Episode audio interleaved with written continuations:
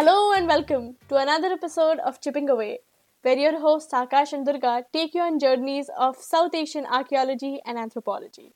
Today we are going to talk about stories, tales, myths, mythologies, and folklore. All set in stone. Mm-hmm. Until the advent of modern scientific research and the fields of geology and archaeology, people in the past too came across elements of the natural landscape as well as their own historical past which they needed to explain. How did they do that?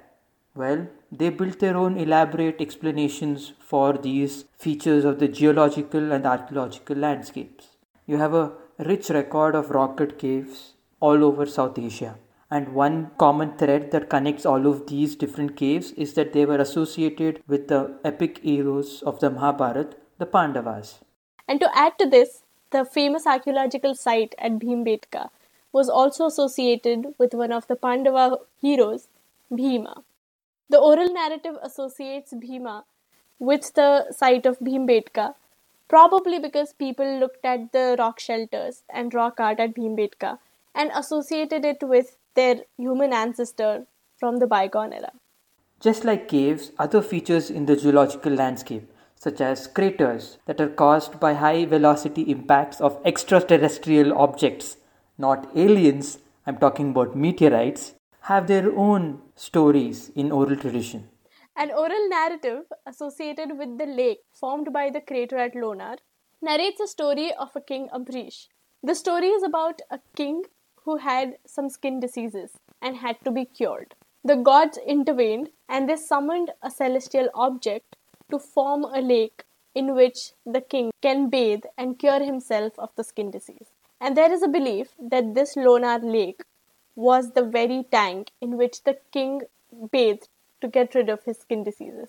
There's a lake very close to Lonar called Chota Lonar or Amber Lake, which is associated with this king and geologists say that this was probably formed by a piece of the meteorite breaking off from the main meteorite that caused the Lonar Lake. So, the oral tradition of the divine beings raining down an object to create the lake suggests that there is a continuity of oral tradition amongst the people in this region to equate for the celestial origin for the formation of the lake, mm. Which means that probably some people were around when this crater was formed, and that is why they knew that this lake was different from other lakes which were probably man made. And so we could say that probably this story oh, yeah. of object falling from the sky and causing the formation of the lake could have continued till modern times by the continuity of oral traditions. Or Akash, there could be another side to the story. The oral narratives also afford this flexibility or malleability that with new information they are susceptible to change and modification. So, in this particular case, we can probably approach the oral narrative about Lonar Lake as being modified after new information from geologists was made available. So, maybe the celestial origin of Lonar Lake was later appended to the original story of what Lonar Lake might have been in the local imagery. Very possible. I mean, that's why oral traditions tend to have this flexibility that written texts do not afford. Because once it's written, it's probably set in stone. Just like Lonar in Maharashtra, we have two other craters formed by high velocity impacts in the Indian subcontinent, and they are at Ramgarh in Rajasthan and Dhala in Madhya Pradesh and each of these craters themselves have oral traditions associated with them. And in certain cases, these oral traditions take form of classical literature or Puranic renderations. So the story of war between the demon Lonasura and Vishnu at the site of Lonar Lake is one such example, where the impact of the falling body of the demon created the crater. So the geological formation is interpreted as a Puranic parable or Puranic narrative. That's true. This kind of explanation for fallen demons or you know the bodies of demons being destroyed also also an explanation that local traditions around ash mount sites in South India also have in common wherein the defeated body or the slain body of the demon according to traditional customs is cremated and therefore you have these large mounds of ash Another unique geological phenomenon is the columnar weathering of basalt. In this instance, basalt weathers leaving behind hexagonal shaped columns which can look like steps. Off the coast of Karnataka, there are a few islands that show this phenomenon. However, these islands are not inhabited. An equivalent of this geological phenomenon is seen in Ireland in the form of the Giant's Causeway. So, this famous tourist site has its own associated myth.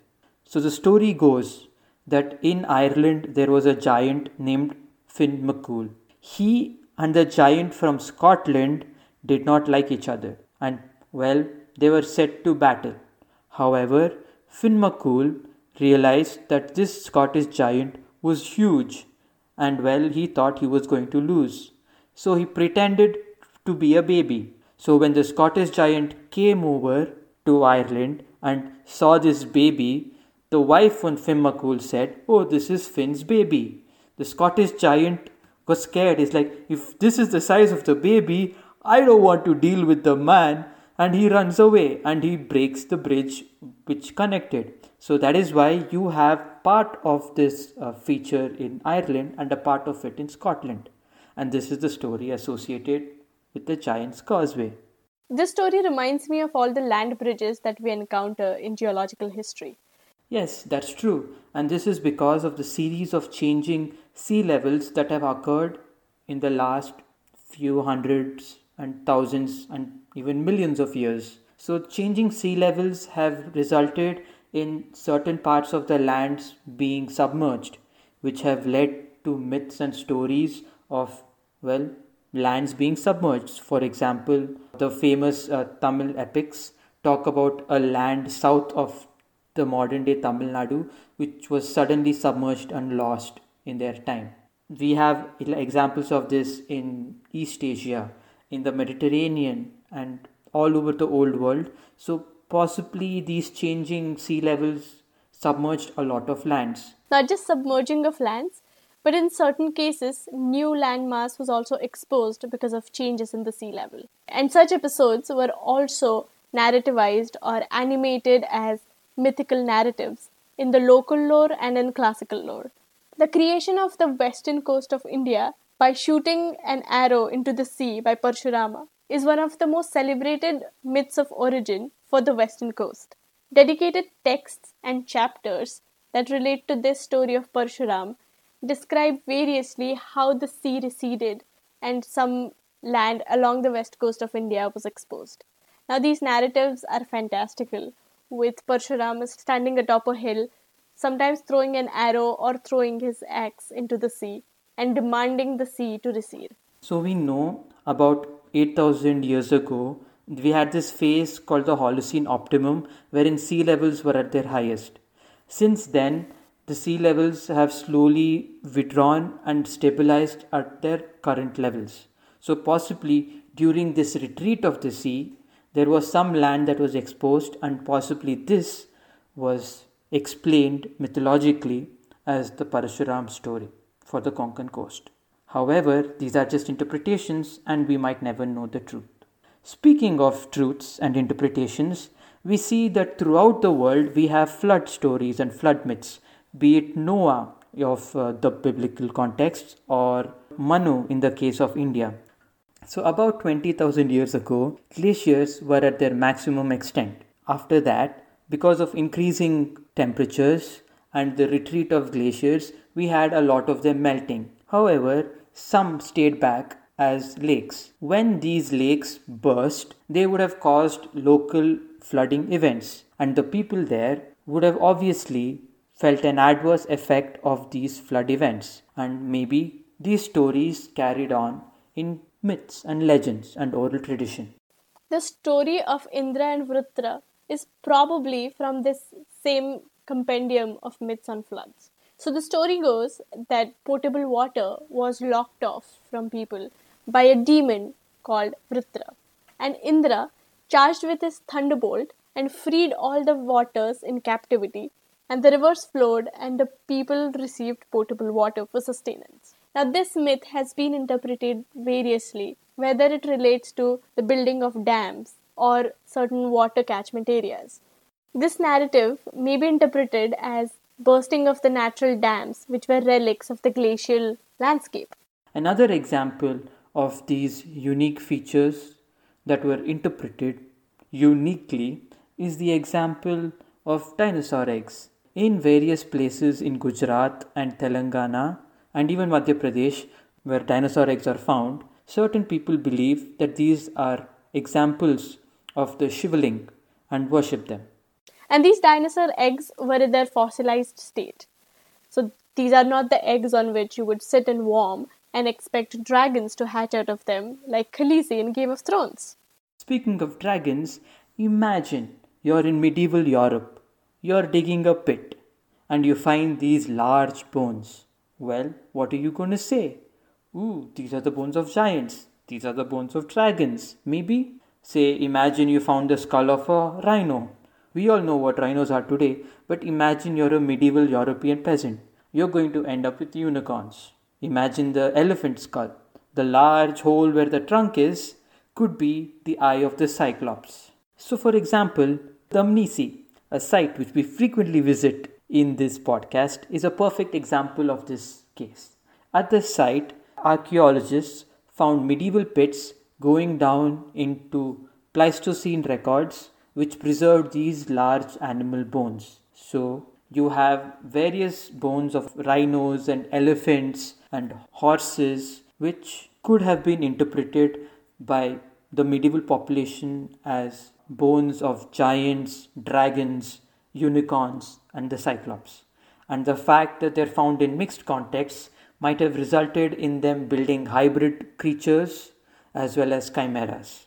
One such example of confusing ancient humans as giants was at the site near Athens in Greece. Ancient Greeks found some mammoth bones which belonged to an animal similar to an elephant but now extinct. And these bones, because of mammalian similarity, seemed like thigh bones from humans. And ancient Greeks assumed that maybe they were the long lost ancestors of modern humans. And the ancient Greeks equated these mammalian bones with titans from the ancient Greek mythology. And these giants were given a proper burial according to Greek customs. So when archaeologists found these bones again, fully buried with all the paraphernalia such as burial goods, coins, and clothes, they were rightly confused. That is a very puzzling discovery. Another example of giants from mythology in South Asia is Yeti.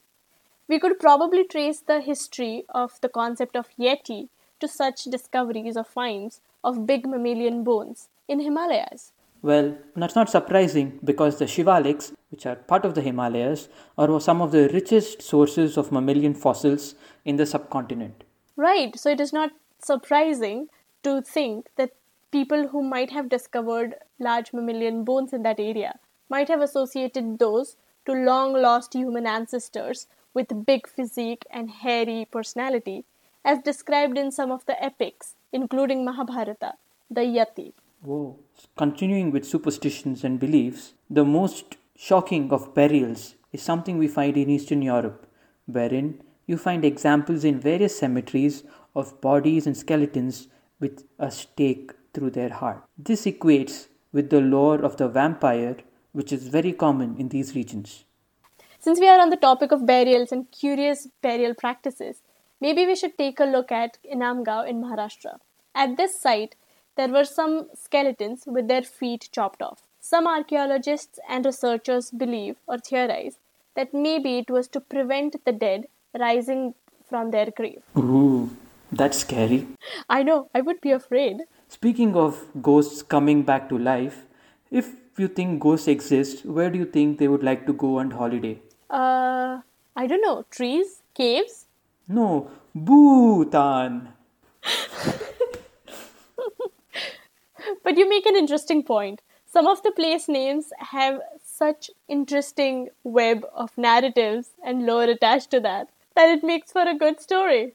Akash and I discussed this in our second episode where we look at archaeological sites and how we find potential archaeological sites. So the place names provide some clue based on the local narrative and mythologies. that the place might be ancient or might be inhabited for a long, long time.